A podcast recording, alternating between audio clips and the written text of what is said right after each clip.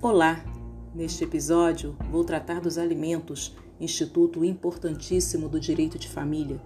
Para além da alimentação, os alimentos abrangem os recursos essenciais à moradia, educação, lazer, vestuário e medicamentos, a fim de garantir as condições de sobrevivência com respeito à dignidade da pessoa humana.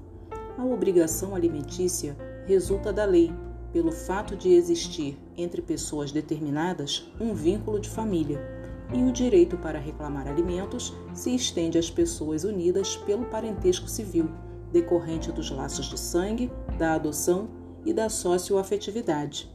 Assim, parentes, cônjuges, companheiros ou pessoas integrantes de entidades familiares em relações socioafetivas e homoafetivas podem pleitear alimentos. Eu sou Juliane Terra, advogada familista, e sigo com você. Até a próxima!